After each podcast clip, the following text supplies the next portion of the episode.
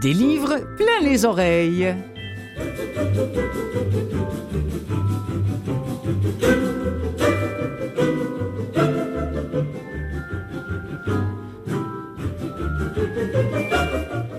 Bonjour à toutes et à tous, quelle que soit la façon dont vous parvient cette émission, en balado à Canalem, à CKVL ou euh, encore sur Apple Books, Spotify ou que sais-je encore, soyez les bienvenus à cette émission qui, euh, comme vous le savez euh, peut-être, à moins que vous tombiez sur nous par hasard, ne se consacre qu'aux livres audio. Cette semaine, je vous propose d'aller à la rencontre d'un artiste multidisciplinaire, comme on dit. Si je l'ai invité, c'est parce qu'il est l'auteur d'un livre qui s'appelle Métamorphose, qui est d'ailleurs en, fait la suite très attendue par certains d'un premier bouquin qui s'appelait Dévoré. Oui, on est dans l'univers de la science-fiction, je vous le dis tout de suite.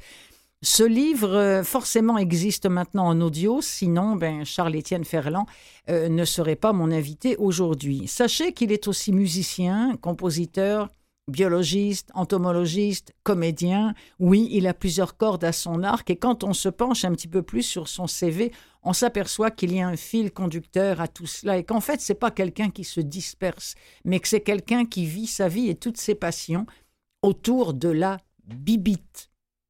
Voilà. Et Métamorphose a été, je le dis, finaliste au prix littéraire Trillium, ce qui est formidable. C'était en 2021. Un petit mot tout de suite sur la seconde partie avec d'abord deux nouvelles. Quand je dis deux nouvelles, je parle d'actualité euh, qui ont retenu mon attention. D'abord, une nouvelle qui concerne l'auteur italien Roberto Saviano, euh, Saviano, pardon, ce type-là qui écrit à ses risques et périls depuis toujours sur quoi? Sur la haute criminalité italienne et internationale. Euh, récemment, il a été l'invité dans le cadre d'un festival en Europe. Il a été invité à présenter son dernier bouquin qui est consacré à l'assassinat par la mafia du juge Falcone. C'est pour moi l'occasion, honnêtement, d'aller voir ce que nous avons en banque en audio de Roberto Saviano. On n'a pas tout, mais on en a. Et puis, autre nouvelle, alors que le conflit s'enlise entre l'Ukraine et la Russie, le jour où je vous parle, hein, on se souvient que j'enregistre toujours l'émission avec deux semaines d'avance. Espérons que peut-être d'ici là, on aura trouvé une solution, mais pour l'instant, ça n'est pas le cas. Donc, alors que le conflit s'enlise encore entre l'Ukraine et la Russie, on vient d'apprendre que la Biélorussie, l'allié et voisine directe euh, de la Russie, vient d'interdire la vente de 1984 de George Orwell sur son territoire. C'est pas la première fois. C'est mais bon, Est-ce que nous sommes complètement surpris? Non, pas vraiment. Alors, j'ai pour vous un extrait de la version la plus récente de ce succès de la littérature, en audio bien sûr. Et j'ai aussi trouvé un extrait, figurez-vous, de la version russe audio, celle qui est interdite. Alors, on entendra aussi un petit bout. Et puis enfin, nous irons du côté d'Audiolib qui nous offre encore un joli florilège de nouveautés ce mois-ci avec des livres de Virginie, Virginie pardon, Grimaldi et Toshikazu Kawaguchi. C'est paru bien sûr en audio. D'abord, juste avant d'accueillir Charles-Étienne Ferland, ceci.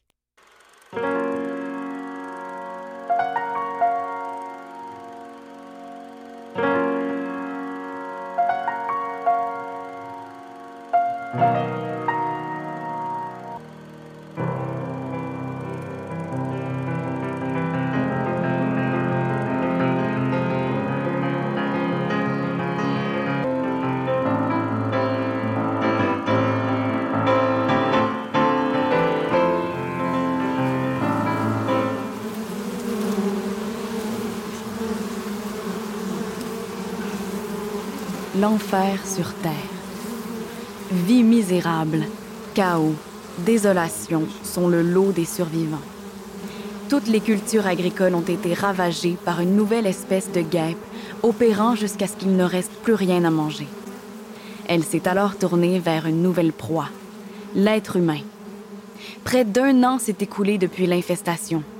Un centre de recherche de Toronto recrute des survivants pour mener la résistance contre la nouvelle espèce la route réserve bien des surprises aux survivants qui longent le fleuve. Une bête assoiffée de sang rôde autour d'une communauté érigée sous un dôme grillagé. Ambroisie ou poison, une substance issue des ruches a de quoi révolutionner la médecine moderne. Mais par-dessus tout, on est en mode de survie rocambolesque où la mort suit un groupe restreint de rescapés comme une ombre rampante.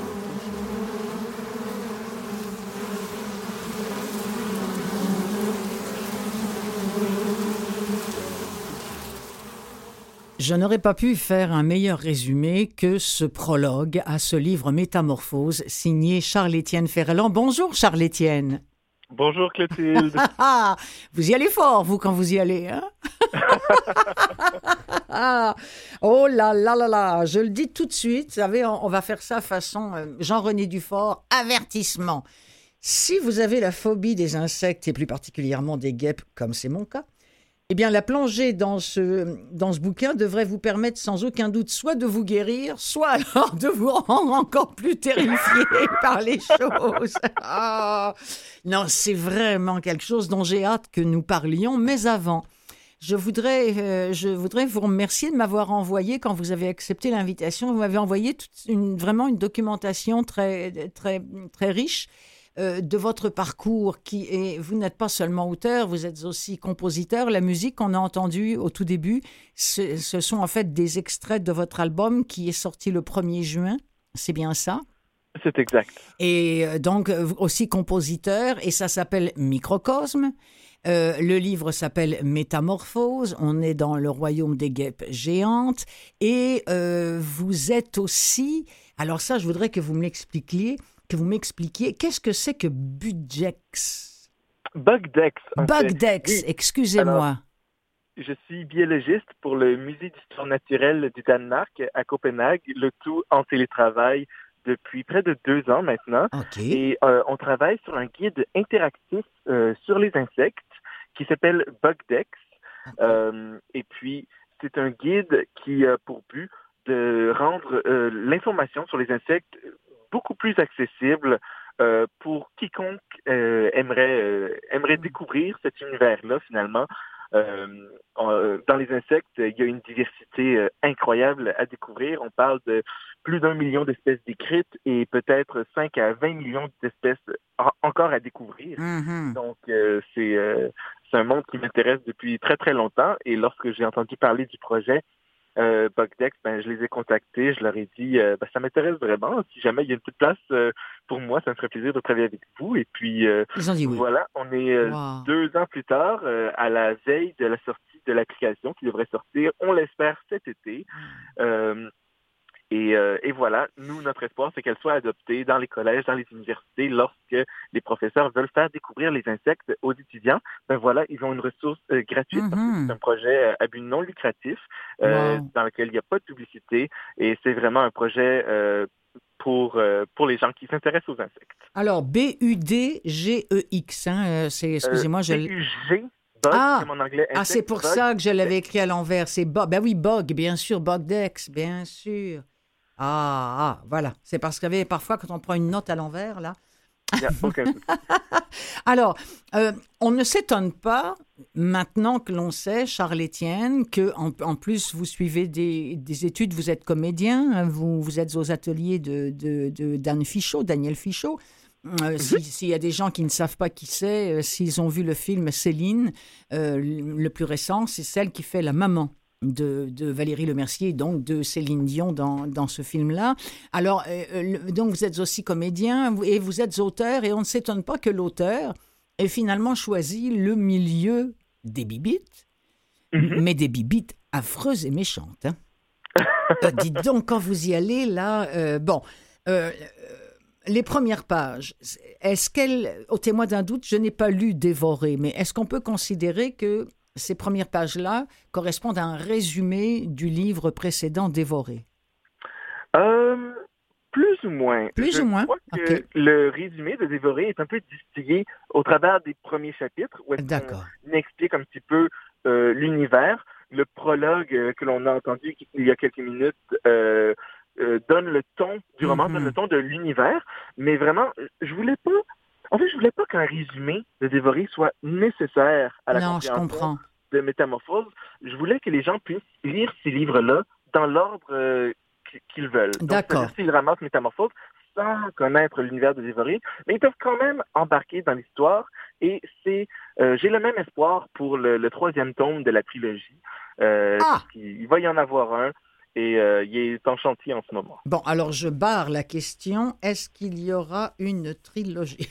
Il y aura certainement euh, un, troisième tome, puisque dans Dévoré, on suit les, les aventures, les mésaventures, devrais-je dire, de Jack à Montréal. Mais dans Métamorphose, Jack a quitté Montréal et il est en route pour Kingston, car sa mhm. famille euh, se serait réfugiée sur une île. enfin, il croit que sa famille se serait réfugiée sur une île au, au large de Kingston. Bon, parlons de la bibite. Parce mhm. que euh, moi qui n'ai pas lu Dévoré, je découvre ces guêpes, euh, des mhm. guêpes dont on dit que euh, on, ne sait pas d'où elles viennent. Ce qu'on sait, c'est que elles sont venues du sol, mhm. elles sont venues de l'intérieur de la terre. Donc ça, c'est une chose. Première question, est-ce qu'on va découvrir dans le livre, est-ce qu'on va savoir d'où elles viennent et pourquoi elles ont atterri là et pourquoi elles ont cette taille-là dont on va aussi parler?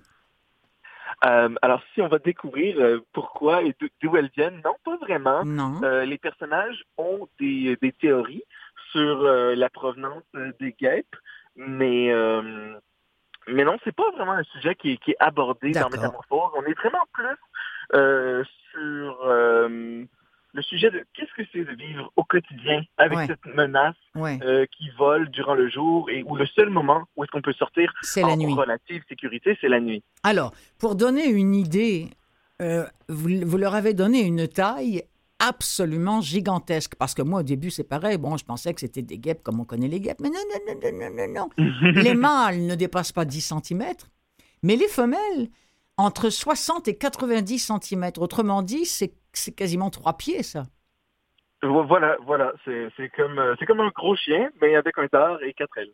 Et un dard capable, dites-vous dans le bouquin, de transpercer des fenêtres de mhm. leur dard. À un moment donné, il y en a une qu'on trouve au sol morte, elle pèse 17 kilos. Alors vous imaginez, pour ceux qui ont la phobie des guêpes, dont je, oui. de voir arriver un bétail gros comme un chien avec un dard qui peut percer une fenêtre. Mhm. Je ne je, je sais pas si je vous aime, Charles-Étienne. Peut-être, mais. C'était voulu, en fait. Mais oui. J'avais envie d'expérimenter un peu avec une fiction de, survie, un petit peu comme les, les Walking Dead, les fictions de, de morts vivants, mais, mm. mais je, ça, ça, avait déjà été fait plusieurs fois et je me suis dit, bon, qu'est-ce qui, qu'est-ce qui est connu pour moi? J'ai choisi la guêpe parce que on a euh, un, on ressent un inconfort déjà face à cet insecte-là. Oui. Euh, Qu'on connaît mal, euh, finalement. Mais, mais c'est un peu normal, je veux dire, qu'elle nous fasse peur. Je veux dire, lorsque par hasard on s'assoit sur une guêpe, on comprend, quoi. oui, oui, oui, complètement, complètement. Ah. Ah là là. Et le, dites-moi, vous, vous avez toujours lu des, des, des films, des, des livres, euh, je sais pas, êtes-vous du genre à dévorer Stephen King euh, Avez-vous vu Meurtre à la tronçonneuse dix fois? Non, non, je, je, ne suis pas, étrangement, je ne suis pas un grand consommateur de, de littérature ou de, de films d'horreur. J'en ai lu quelques-uns.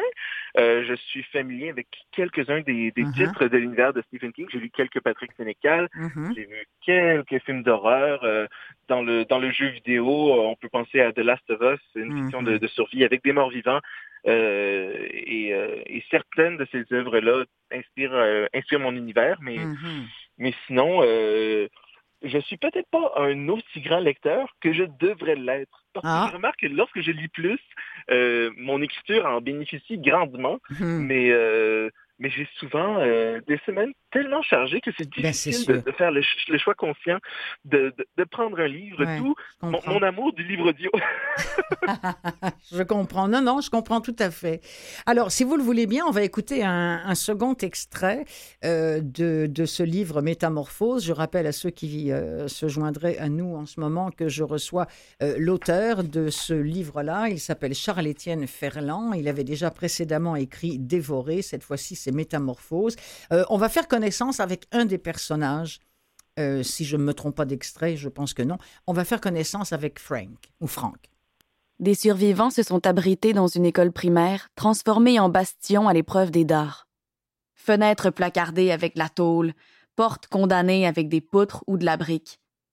Dans un des dortoirs, le fauteuil fait marche arrière jusqu'à la table de nuit, tandis que son conducteur maudit pour la énième fois chaque geste posé pour activer le mécanisme auquel il doit toute sa médiocre locomotion, comme il se plaît à répéter à qui veut bien l'entendre. C'est pas un outil, c'est un instrument de torture. Envers cette chaise montée sur roue, le jeune homme voue une haine qui n'a de rival que celle qu'il entretient envers ses jambes. Des jambes mortes. Des jambes de plomb. Il débranche son téléphone cellulaire du chargeur solaire sur la table de chevet, à côté des bandages adhésifs qui servent à panser sa plaie à la tête. On a dû lui raser le crâne, qu'il cache sous une tuque des Canadiens de Montréal, elle-même enfouie dans le capuchon d'un coton ouaté sale, non pas par pudeur, mais dans l'espoir de se soustraire au regard des autres. Il a laissé pousser une robuste barbe ébouriffée qu'il néglige fortement. Chaque flacon de médicaments est un rappel constant du conflit dans lequel il a été pris quelques mois plus tôt. On le secouru à moitié mort dans une ruelle enneigée de Montréal, martelé de coups et le dos broyé. Alors, on comprend après que Franck, en question, c'était quoi le, partenaire, l'ami du, du fameux Jack, là, c'est ça? Franck, c'est le meilleur ami et coloc de Jack lorsqu'il vivait à Montréal. En fait, eux, ils se connaissent depuis qu'ils sont enfants. C'est pas mhm. dit dans le livre, mais dans ma tête, c'est des meilleurs amis d'enfance. Et, et depuis longtemps, à, l'université, ils parlent de, faire un voyage euh, en Amérique du Sud. Et ils font tous ces projets-là. Mais tous leurs leur projets d'étudiants, de tous leurs rêves ont été euh, gâchés à cause de non pas une pandémie, mais euh, une, une épidémie de, de, de, guêpes, une invasion de guêpes dans, dans ce cas-là. Et, et, et Frank, pardon, euh, sa mission, c'est de retrouver Jack. Euh, sauf que dans Métamorphose, euh, Frank a subi une grave blessure à, la tête et est rendu à, mobilité réduite. Il a mm. perdu l'usage de ses jambes. Donc, mm. pour lui, le, chemin jusqu'à l'île, jusqu'à Kingston, comporte encore plus de... oh là là. Bon, alors on comprend ensuite dans les, dans les pages hein, qui suivent. Je vous le dis tout de suite, je n'ai pas tout lu. Pas parce que je veux pas, mais parce que souvent ce que je fais, c'est que je lis la suite le soir de l'entrevue, parce que sinon je suis du genre à tout révéler, moi. Alors, donc, je... et ça, je trouverais ça dommage. Mais ce qui est certain, c'est que on, voit donc comment les gens se, se, terrent. Là, on fait la connaissance, par exemple, de la famille de Richard. Euh, on comprend qu'ils se terrent en, euh, en, hiver. Là, le, printemps, hein, au printemps d'ailleurs, c'est très bien écrit quand ils sortent et qu'ils retrouvent cette, sensation de, de, liberté tout en chantant euh, And I'm Feeling Good que chantait Nina Simone. Euh, mhm. Bon, mais tout en regardant autour d'eux parce qu'on ne sait jamais, la bête peut encore euh, être là. Alors on comprend qu'ils vont donc se mettre en route. Euh, pour aller, et là, on, entend parler pour la première fois d'Itac. Alors, qu'est-ce que mhm. c'est dans le livre Kitac Oui, alors Itac, c'est le nom d'une station de recherche fictive proche de Toronto qui mène la résistance contre la guêpe. Alors, ce sont des survivants qui, euh, qui ont des projets de recherche pour trouver des moyens d'affaiblir la guêpe parce qu'il faut dire que c'est un insecte très robuste, très résistant euh, aux insecticides et euh, très difficile à abattre. Donc, c'est un insecte qui a anéanti, assouvi l'humanité. Alors, Itac cherche des moyens de, de reprendre le contrôle.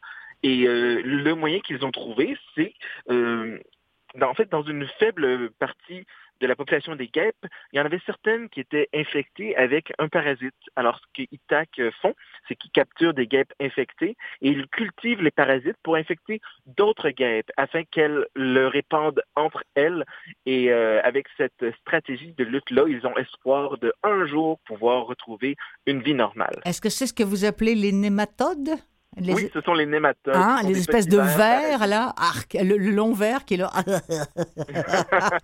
ah, c'est bien dégueu, je vous le dis, c'est bien dégueu comme on aime. Si vous aimez le genre, vous allez être servi, il n'y a pas de souci. On va écouter un troisième extrait et ensuite vous allez euh, nous expliquer ce qu'est l'émonectar et euh, nous parler aussi, parce que comme si les guêpes, n'était pas suffisant, de cette, de cette créature euh, chimérique, de ce personnage épouvantable qui a qui hante en plus les pages de ce livre.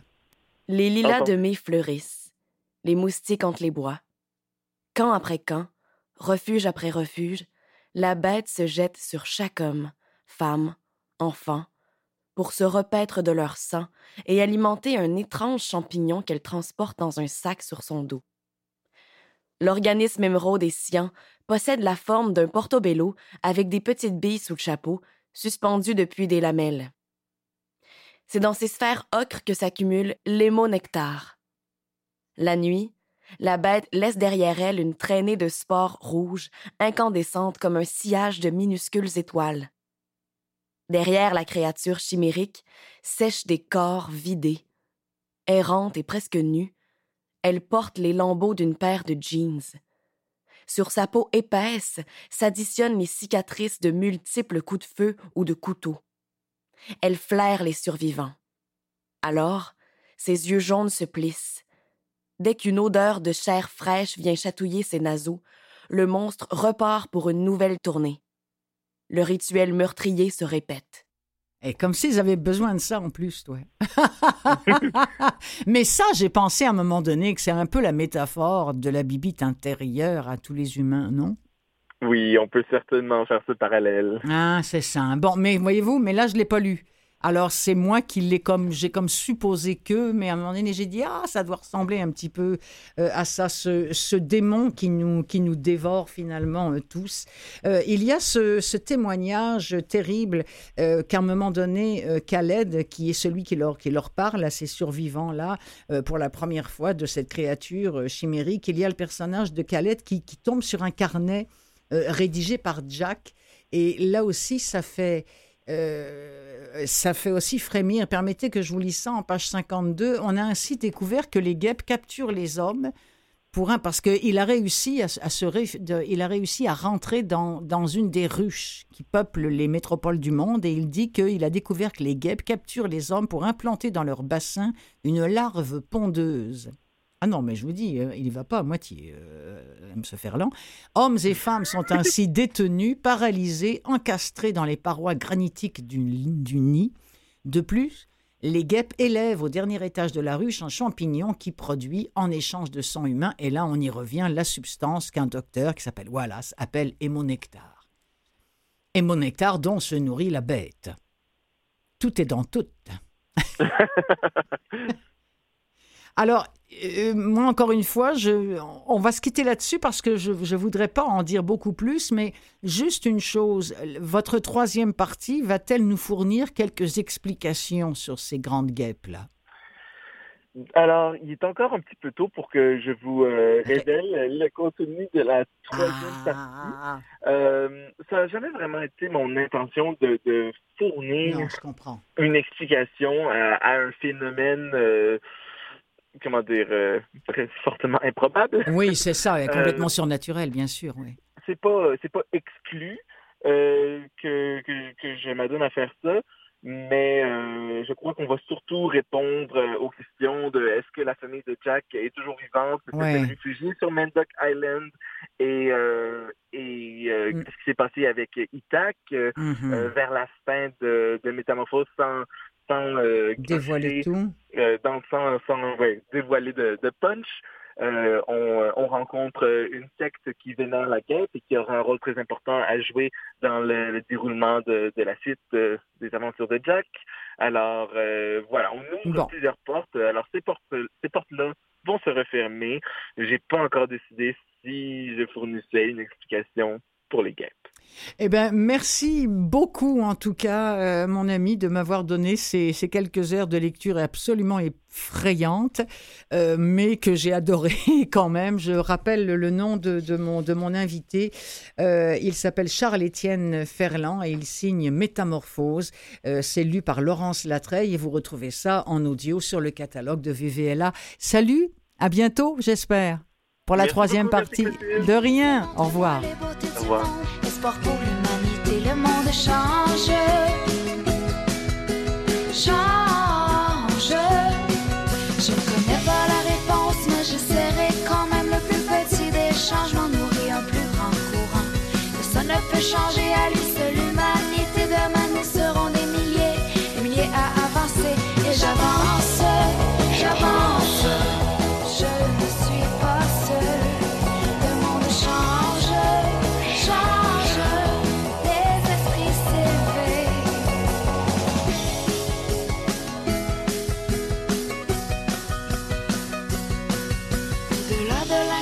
le monde change ses croyances, laisse ses vieilles dépendances, les entre dans la danse. Personne ne peut changer à lui seul l'humanité. Demain nous serons des milliers, des milliers à avancer. On avance ensemble, nous ne sommes plus seuls. Le monde change.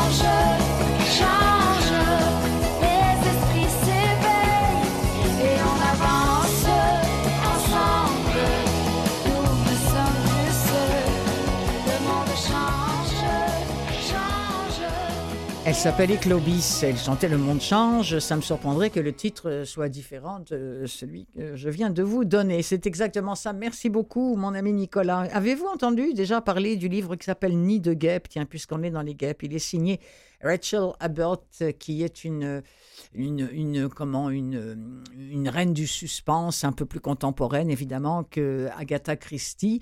Euh, la description qu'on nous en fait par rapport aux guêpes, euh, en fait, on compare un petit peu la piqûre de guêpe à la piqûre amoureuse. Venin d'amour est-il mortel? C'est ce qu'on nous dit dans le résumé. Obsession, jalousie, folie, faux semblant.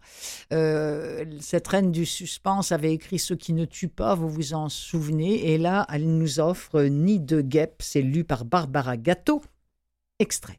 Un dernier petit signe à Dominique et je quitte la maison, prête à prendre le volant de ma voiture flambant neuve couleur framboise, tout en cherchant les clés dans mon sac. Je suis sur le point de saisir la poignée de la portière. Je suspends mon geste, net, je viens de voir ce qu'il y a sur la vitre, posée à quelques centimètres de l'endroit où j'ai failli mettre la main. Si je m'écoutais, je prendrais mes jambes à mon cou. Je sais qu'il faut que je reste calme et que j'attende qu'elle s'envole, et ma peur avec elle. Sauf qu'elle n'a pas l'air de vouloir s'éloigner et, pétrifiée, je ne quitte pas du regard les bandes jaunes et noires de son mince abdomen épinglé juste sous ses ailes. Je sais où se trouve le dard et que chez les guêpes, seuls les individus femelles piquent. Mais j'ignore comment faire la différence avec les mâles. Et d'ailleurs, je m'en fous.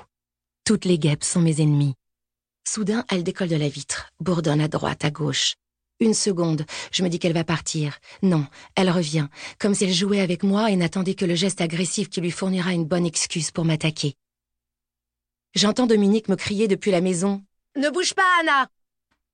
Je ne peux pas le voir, mais à coup sûr, il jette un coup d'œil aux enfants pour vérifier qu'ils restent bien à table. Bientôt, je distingue ses pas irréguliers. Il se dépêche. Je sens ses doigts sur mon bras. Puis je vois surgir sa main, il tient un mouchoir, il marque une pause, et frappe. Je sursaute de frayeur. Je l'ai eu, dit-il avec une pointe de satisfaction. Tu peux y aller maintenant, chérie, ajoute-t-il en me souriant. Je respire de nouveau, seulement je suis paralysée. Cette guêpe pour moi, c'est un mauvais présage. Voilà un extrait de Nid de guêpe euh, lu par, euh, je vais retrouver ça, elle est un petit peu perdue dans ses feuilles, la fille, mais elle va retrouver ça, elle va avoir le temps, voilà. C'est de, c'est de Rachel Abbott et c'était lu par Barbara Gâteau. C'est Clotilde Sey qui présente pour vous des livres pleins les oreilles. On se retrouve en seconde partie dans quelques minutes. Des livres pleins les oreilles, seconde partie.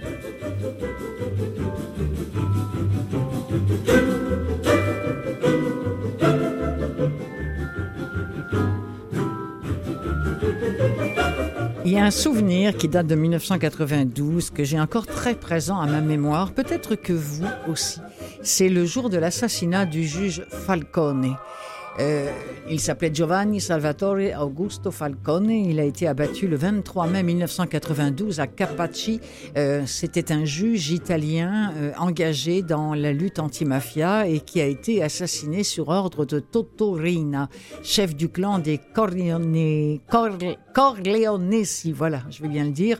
Eux-mêmes faisant partie de la Cosa Nostra. Si je vous en parle, c'est que l'auteur italien Roberto Saviano, qui met lui-même sa vie en péril en fouillant dans le passé et le présent de la mafia italienne et internationale, euh, il vient de sortir un bouquin sur ce meurtre qui a marqué les esprits, euh, qui s'intitule le bouquin Solo et il coraggio, qu'on peut peut-être traduire par seul est le courage. C'est un livre qui sera certainement très bientôt enregistré, mais pour l'instant, il ne l'est pas. En attendant, euh, Saviano nous a déjà offert des mines d'or littéraires sur la mafia, et notamment le livre Main basse sur le monde, au cœur du crime organisé, euh, j'ai très envie de, vous en offrir euh, un extrait. Et puis ensuite, eh bien, un feel-good bouquin, tiens, avec euh, un livre audio, oui, pour se sentir bien, qui s'intitule Tant que le café est encore chaud de Tojikazu Kawaguchi. Et il nous restera ensuite, il nous restera ça de la très vendue et très prolifique autrice Virginie Grimaldi. Voilà pour le menu de la seconde partie.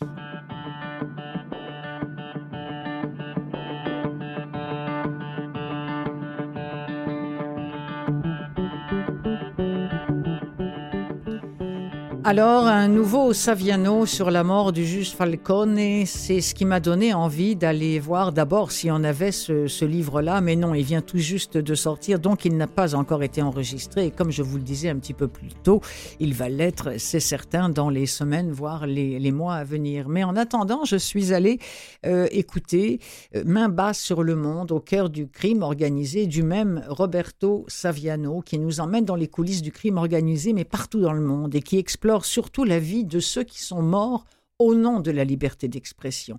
Euh, c'est un livre qui est articulé en trois parties, l'histoire des héros qui se sont opposés à la mafia, la vie des grands boss et les organisations criminelles internationales. Main basse sur le monde, c'est une sorte de documentaire audio qui, qui explore les frontières de ces organisations souterraines ainsi que le monde parallèle sur lequel règne le crime organisé. Mais il montre aussi que des espoirs existent. Il y a des hommes et des femmes qui ont le courage de s'opposer à cet ordre établi et qui ont décidé de briser le silence. Alors cette enquête-là, en audio, est riche de contenus originaux qui met la lumière sur les jeux de pouvoir et les mécanismes qui permettent au crime organisé de faire main basse sur le monde et d'en disposer à sa guise. Roberto Saviano, qui est-il? C'est un écrivain, mais c'est aussi et surtout un journaliste italien qui, qui, risque sa vie, il faut bien le dire, en allant dénoncer sur la place publique via ses bouquins euh, tous, les, tous, les, tous ceux qui sont à la tête, à la, en haut de la, de la, de la hiérarchie de, de, de, toutes les mafias, non seulement italiennes, mais euh, du monde entier. Je vous propose alors un extrait de Main basse euh, sur le monde. Je vais trouver, c'est lu par Boris Rélinger et Jean Barnet. Je ne sais pas lequel des deux euh, on va entendre dans cet extrait-là, mais sachez que ce sont ces deux narrateurs-là qui se sont euh, euh, attachés à lire ce livre-là, Main basse sur le monde, au cœur du crime organisé, de Roberto Saviano. La dernière fois qu'elle a été vue vivante, c'est la veille au soir, quand elle est sortie de la rédaction de Primera Hora. Marisol est le numéro 9 de 2011 la neuvième journaliste mexicaine tuée cette année-là. Au Mexique, surtout dans les zones frontalières du Nord, les cartels ont tellement terrorisé la presse que les journalistes s'autocensurent, que les habitants à leur tour, et plus seulement les reporters, commencent à relater les activités des cartels sur des sites internet et sur les réseaux sociaux, de manière anonyme ou sous pseudonyme. Facebook, Twitter et les autres réseaux servent à combler l'absence de couverture médiatique autour du crime organisé mexicain et de la guerre de la drogue mais les cartels commencent à prendre pour cible les utilisateurs des réseaux sociaux. Onze jours avant l'assassinat de Marisol, le 13 septembre 2011, le corps de deux jeunes, un homme de 25 ans et une femme de 28 ans, ont été retrouvés pendus à une passerelle de Nuevo Laredo. À côté d'eux, on a trouvé des messages dissuadant la population d'écrire sur des sites Internet, afin de leur éviter de connaître le même sort. C'est ce qu'on appelle les narco-messages des signatures laissées par les cartels près de leurs victimes pour revendiquer les meurtres. Être journaliste au Mexique est un métier à haut risque, pas seulement parce qu'on peut être tué pour ce qu'on écrit, mais aussi parce que chaque jour on côtoie la mort et l'horreur du monde des narcotrafiquants. Il arrive parfois que pour échapper à ces atrocités, on finisse par perdre pied. Oui, il n'y a pas que là-bas hein, qu'on finit par perdre pied. Euh, ça brasse encore beaucoup, du moins au moment d'enregistrer cette émission, entre l'Ukraine et, la Russie. Et voilà que j'apprends cette semaine dans l'actualité que la Biélorussie, alliée des Russes, ordonne l'interdiction de 1984 de George Orwell. Ça donne lieu à un papier euh, fort intéressant d'Antoine Houry dans l'actualité, bon, qui nous rappelle hein, ce qu'est ce roman paru en 1949, écrit par euh, George Orwell. Euh, malheureusement, c'est tout un roman sur le fait qu'on on serait complètement maîtrisé et surveillé par un gouvernement tout puissant. Tiens, tiens, tiens, ça nous rappelle quelque chose. On s'est tous déjà dit que la réalité avait, à bien des égards, dépassé la fiction. Faut savoir que, là, moi, je l'ai appris de la part d'Antoine Houry, que depuis sa parution, 1984 a été à plusieurs reprises censuré sur différents territoires, et notamment en Union soviétique. Eh bien, la Biélorussie, écrit M. Houry, vient de renouer avec cette tradition de censure du roman. C'est ce qu'annonce le journal d'opposition biélorusse Nachaniva, citant un ordre du gouvernement interdisant la distribution et la vente du roman dans les librairies du pays. Et euh, ce média-là nous rappelle que 1984 a été publié pour la première fois en Biélorussie en 1992. En 2020, il y a eu une nouvelle édition qui est parue au sein de la maison d'édition Januszkiewicz. Et le succès a été tellement fulgurant qu'il a fallu euh, procéder à, plusieurs imprimeries et réimprimeries de cet ouvrage-là jusqu'en 2021. Selon Nachaniva, ce quotidien, l'ordre d'interdiction est entré en vigueur cette année le 19 mai et il a été précédé par l'arrestation de l'éditeur Januszkiewicz le 16 mai dernier par la Direction générale contre le crime organisé et la corruption du ministère des Affaires intérieures de la République de Biélorussie. D'après un, conseiller, euh, bon, une figure de l'opposition biélorusse, il semblerait que 200 livres auraient été saisis dans la librairie de Januszkiewicz, dont notamment 1984 et Fahrenheit 451. Sur la plateforme de la chaîne de libraires biélorusse Belkniga, les exemplaires de 1984 sont tous marqués d'un sceau, d'un tampon qui dit non disponible. Mais Nachaniva indique qu'il reste difficile de déterminer si les libraires du pays ont d'ores et déjà appliqué l'ordre gouvernemental. La censure de 1984, écrit toujours M. Ouri par le gouvernement biélorusse, peut aisément s'expliquer par les parallèles évidents que l'on établit entre la société de Big Brother et celle de Loukachenko. L'autoritaire président biélorusse a en effet dissous un certain nombre d'organisateurs de l'opposition y compris deux associations d'auteurs biélorusses, et il a appliqué une répression systématique contre tous les acteurs culturels qui critiquaient sa politique. Entre janvier et septembre 2021, au moins 1032 violations des droits humains ont été constatées en Biélorussie, ce qui représentait presque le double du chiffre communiqué pour l'année 2020 avec 593 cas recensés. À la date du 30 septembre 2021, 715 individus étaient considérés comme des prisonniers politiques en Biélorussie, dont 60 personnes issues de la sphère culturelle. J'avais envie de vous en parler, j'avais aussi envie qu'on écoute euh, un extrait de ce 1984 de George Orwell, la plus récente version, lue par euh, Patrick Blandin. C'est également euh, la compagnie du savoir qui a produit cette, cette version-là. Et vous entendrez aussi, alors ça c'est assez incroyable mais vrai, euh, une version, un tout petit extrait d'une version russe de 1984.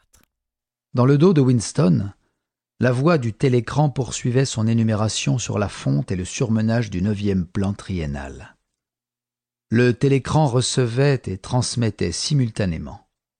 Il captait tous les sons que Winston murmurait à peine et tant qu'il restait dans le champ de vision que la plaque métallique commandait, il pouvait être vu aussi bien qu'entendu. Il n'y avait bien sûr aucun moyen de savoir si vous étiez surveillé à un moment donné. On ne pouvait que supposer quand et sur quel système la police de la pensée s'était branchée sur une ligne individuelle. Il était même concevable qu'il regardait tout le monde tout le temps. Mais dans tous les cas, il pouvait se brancher sur votre ligne quand il le voulait. On devait vivre, vivre de l'habitude qui est devenue de l'instinct, dans la supposition que chaque bruit que vous avez fait a été entendu, et, sauf dans l'obscurité, que chacun de vos mouvements a été scruté à la loupe. Уинстон держался к телекрану спиной. Так безопаснее, хотя он знал это, спина тоже выдает. В километре от его окна громоздилось над чумазым городом белое здание Министерства правды, место его службы. Вот он, со смутным отвращением подумал Уинстон, вот он, Лондон, главный город взлетной полосы 1, третий по населению провинции государства Океания. Voyez-vous, si nous étions en Russie ou en Biélorussie, là, je me ferais certainement arrêter euh, en sortant du studio pour avoir euh, osé diffuser un extrait de 1984 de George Orwell. Je vous rappelle que la Biélorussie a interdit euh, la vente dans toutes les librairies depuis le 15 mai dernier de ce grand succès qu'est 1984.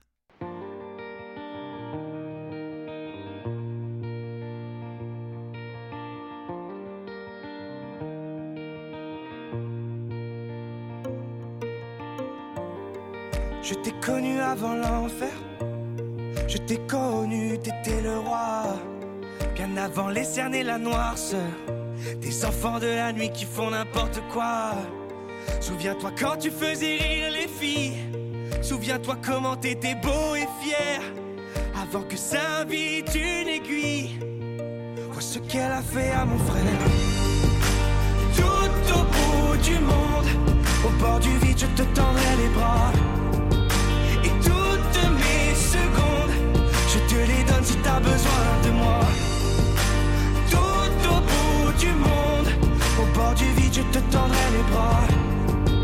Et toutes mes secondes, je te les donne si t'as besoin de moi. Tu peux mentir au monde entier, mais face à moi, t'es pas de taille. Je n'ai pas peur de tes secrets, de tes blessures, de tes entailles. Regarde-nous sur la photo, quand on trinquait à l'amitié. Aux quatre cages de rien de faux. Retourne dans le passé. Tout au bout du monde, au bord du vide, je te tendrai les bras. Et toutes mes secondes, je te les donne si t'as besoin de moi. Tout au bout du monde, au bord du vide, je te tendrai les bras. Et toutes mes secondes, je te les donne si t'as besoin de moi. Je te tendrai les bras. Et toutes mes secondes, je te les donne si t'as besoin de moi. Et sur ta peau abîmée, j'effacerai tes blessures, c'est ma bataille. Et je marcherai à tes côtés, où que tu sois, où que tu ailles. Tout au bout du monde, au bord du vide, je te tendrai les bras. Toutes mes secondes, je te les donne si t'as besoin de moi.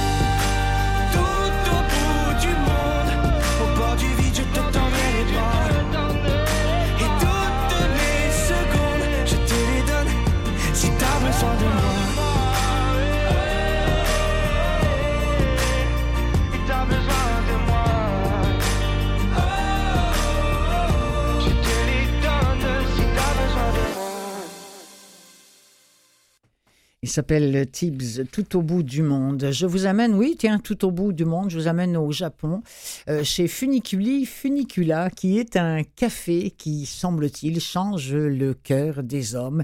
C'est le sujet de Tant que le café est encore chaud de Toshikazu Kawaguchi. Euh, ça a été lu euh, en audio par Philippe Spiteri. Ça fait partie des livres audio nouvellement disponibles chez Audiolib qui l'a produit. C'est un, fou, c'est un bon petit bouquin pour se sentir bien après euh, le sujet gore sur les guêpes, après 1984, euh, la Biélorussie et la mafia. Oui, j'ai pensé que ce serait sympa de hmm, quelque chose de, de léger. Alors, on est à Tokyo dans ce petit établissement euh, au sujet duquel circulent mille légendes. On raconte notamment qu'en y dégustant un délicieux café, on peut retourner dans le passé. Mais attention, ce voyage comporte des règles. Il ne changera pas le présent et il dure tant que le café est encore chaud, d'où le titre. Et quatre femmes vont vivre cette singulière expérience et comprendre que le présent importe davantage que le passé et ses regrets. Voilà, comme le café, qu'il faut euh, savourer euh, une gorgée à la fois. Un lecteur-auditeur a écouté la version audio de ce livre-là et il en a dit sur le site de Babelio J'ai encore passé un agréable moment en écoutant le livre audio tant que le café euh, est encore chaud de Toshikazu Kawaguchi. J'ai été conquise par la lecture de Philippe Spiteri. J'ai tout de suite plongé dans cette ambiance nostalgique, poétique et nippone qu'on m'a proposée. L'histoire est particulière, tout s'articule, lui aussi nous le précise, autour de cet étrange lieu et des gens qui le côtoient. Ce café Funiculi Funicula est fort intrigant et il y circule mille et une légendes. Il a hâte de découvrir le tome 2. Merci, cher monsieur ou madame, de m'avoir appris qu'il y aurait un tome 2, bien que sinon, euh, l'auteur euh, Kawaguchi, il est euh, écrivain mais aussi dramaturge et vous l'aurez compris, il est d'origine japonaise. Il est né à Osaka. On va écouter un extrait de ce livre. Et ton copain, il est où maintenant? Mademoiselle Iraï, visiblement peu intéressée, avait posé sa question en tripotant sa tasse de café. Aux États-Unis, répondit Fumiko avec une expression contrariée. Il a choisi le travail, quoi. La femme au bigoudi venait de mettre le doigt là où ça fait mal, sans même regarder Fumiko, qui écarquilla les yeux. Non, c'est pas ça. Bah si, c'est ça, non? Puisqu'il est parti aux États-Unis, répliqua mademoiselle Iraï, surprise. Fumiko s'obstina à nier. Vous n'avez pas compris, malgré les explications que je viens de vous donner? Pas compris quoi? Que c'est ma fierté qui m'a empêché de lui dire Ne t'en va pas. Eh bien, devant nous, ça a l'air moins compliqué à dire. En somme, vous ne vouliez pas qu'il parte aux USA demanda Kazu. À sa manière, elle avait touché le nœud du problème. Bien sûr, il y a de ça également, mais. Alors que Fumiko minaudait, Mademoiselle Iraï la rembarra d'un J'y comprends rien. À sa place, elle aurait sûrement fondu en larmes et crié Ne t'en va pas. Pour de faux, bien entendu. Sa théorie, les pleurs sont une arme au service des femmes.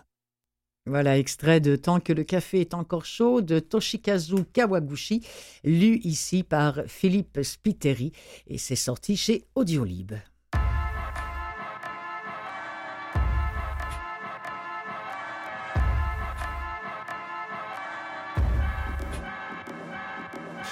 Système brutal qu'on essaie d'apprivoiser nous aura vidé de nos âmes et de nos dernières bonnes idées, il nous restera ça, Quand les mythos d'en haut auront fait élire les chiens, que la culture et l'ouverture seront des souvenirs lointains, il nous restera ça. Quand on sera tous endormis par les discours des marchands de sable et qu'on aura que nos utopies pour raconter nos propres fables, il nous restera ça. Il nous restera ça. Quelques papiers griffonnés, quelques rimes à enrichir, à la face d'un monde hanté par un futur sans avenir. On pourra dire qu'on a tenté de s'ouvrir un peu une veine pour faire couler une encronnette, avoir mal pour être soi-même. On essaiera de se souvenir pourquoi on a commencé ça, retrouver l'urgence d'écrire, le plus important c'est ça, être soi-même malgré tout, naïf, décidé, bavard. On absorbera les mots en trop sur un bout de papier buvard. On essaiera de se souvenir qu'on a fait ça sans calculer. On a noirci sans rougir tout ce qu'on trouvait d'immaculé. Comme un réflexe dérisoire, c'était bon quand j'y pense. Et on a rempli des pages comme tu t'es rempli la panse. Certains diront que ça sert à rien, mais qui pourra nous raisonner? On sera toujours plus d'un à continuer de faire résonner quelques cordes vocales têtues qui ne feront pas le rage, tels des poètes torse nus un peu perdus dans l'orage. Dans la tempête où le chiffre a pris le dessus sur le verbe, on se sent bien à nos places, un peu comme un poisson dans l'herbe. Personne ne peut le cacher, on a la rime anachronique. Dans ce monde de 4G, on cherche les cabines téléphoniques. Sans réseau, sans raison, comme le roseau nous plions. Hors fuseau, hors saison, nos dernières forces nous trions. Pour arroser encore la source qu'on ne laissera pas tarir. Et même les deux pieds dans l'eau, on entendra encore nos rires, on entendra encore nos joies, on entendra encore les cris. Ceux des vrais, ceux des enfants qui nous font croire à l'envie. L'envie de regarder au-dessus, voir qu'il y a encore des étages. Et qu'ils pourront y grimper avec en poche cet héritage. Ces quelques mots, ces quelques textes qui nous aident à penser. Qu'on n'a pas fait tout ça pour rien, qu'il y aura une trace du passé. Il leur restera ça, ces quelques moments choisis. Dans ce monde de brut, quelques grammes de poésie.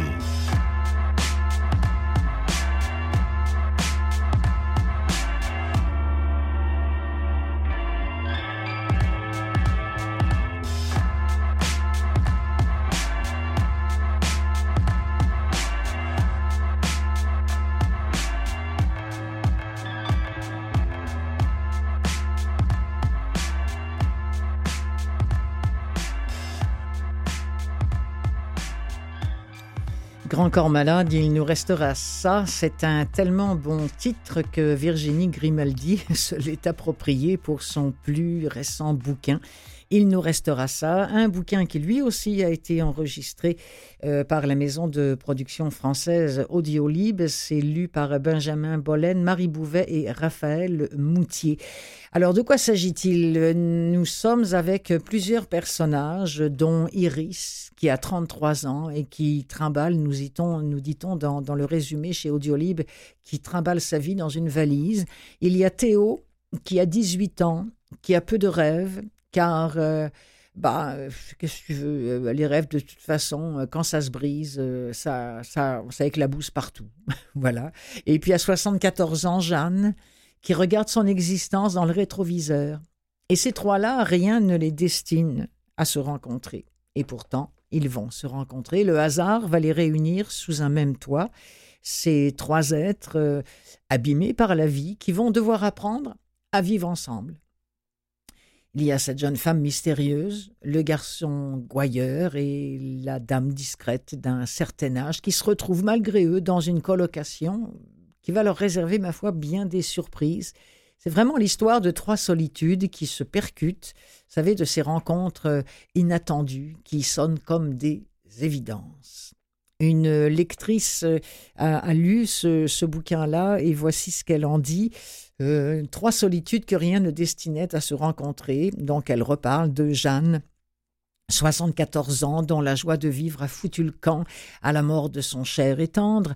Elle reparle de Théo, 18 ans, qui dort dans le métro, et d'Iris, 33 ans, qui fuit son passé, qui veut se mettre en quête d'une nouvelle vie, et cette colocation qui va venir euh, bouleverser leur présent, de ces liens qui se créent, qui changent l'existence à jamais, de ces rencontres qui sentent comme des évidences, écrit très joliment cette lectrice, mais qui répare et qui pense des blessures, et quoi qu'il arrive, il leur restera ça, pour paraphraser euh, l'excellent texte que nous avons entendu de Grand Corps Malade. Alors elle nous dit aussi que cette lectrice qu'à chaque roman de Virginie Grimaldi, elle craint toujours d'être un peu déçue, de ne pas être aussi charmée qu'à l'accoutumée, mais qu'il suffit simplement du prologue et de trois petites pages pour envoyer valser tous ses doutes. Elle écrit c'est tellement beau, c'est tellement drôle, poignant, sincère. Oui, c'est tout ça à la fois et plutôt mille fois qu'une.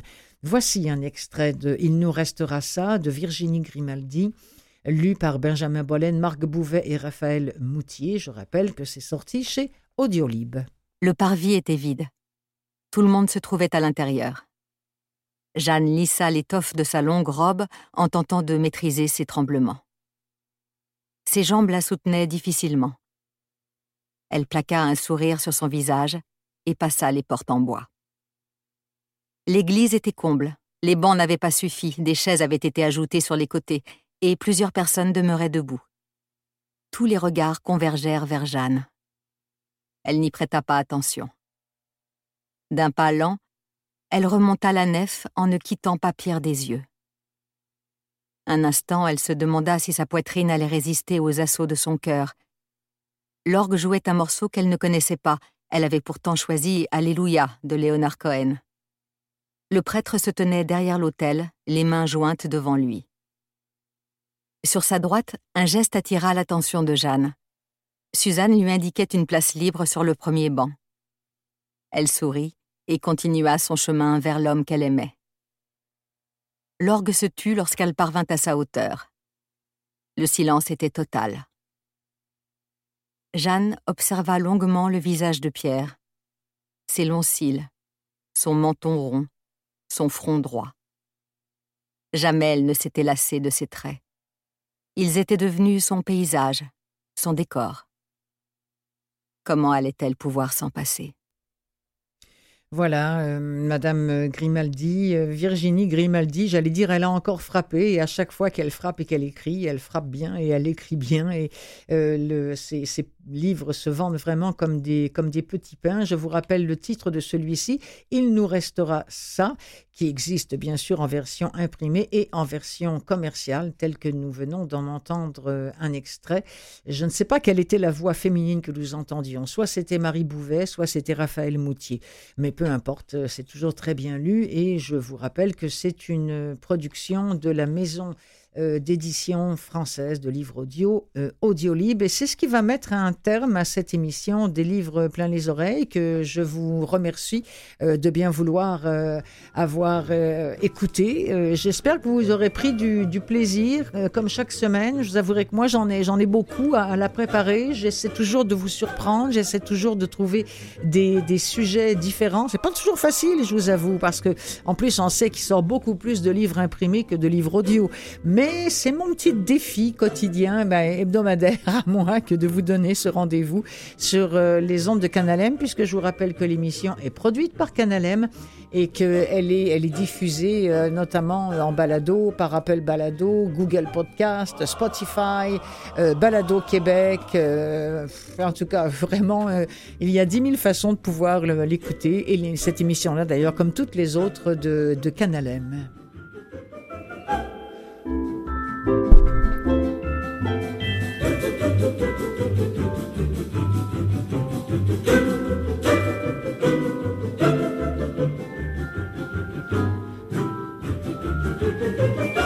Je voudrais remercier Charles-Étienne Ferland, euh, auteur du livre Métamorphose dont nous avons parlé, en première partie.